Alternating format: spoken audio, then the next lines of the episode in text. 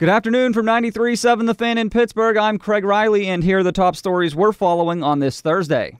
Steelers linebacker Ryan Shazier posted a picture today of him standing with Ben Roethlisberger as it appeared Big Ben was assisting Shazier.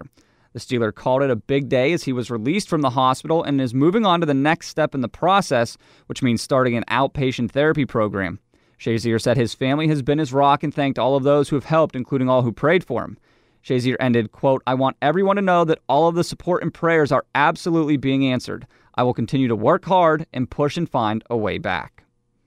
Moving on to some Penguins news, after a month that saw him bury 12 goals and have seven assists, Evgeny Malkin was named the NHL's first star for January.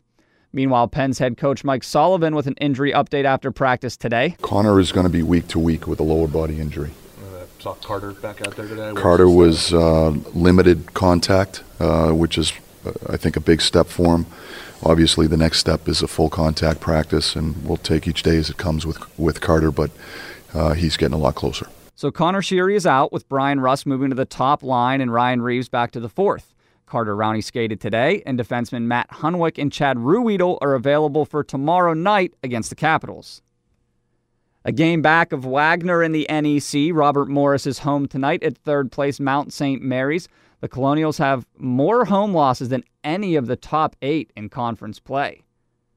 A little bit of Super Bowl news. Justin Timberlake took the podium today. He's this year's halftime performer. He said his goal is to get Al Michaels to dance with his halftime show, saying his other goal would be to play in it. Speed runs in our family. I've been running routes too. I just want to throw this out there to uh, to Belichick. If uh, you know, if if if all of your receivers go down, I'll be ready to go.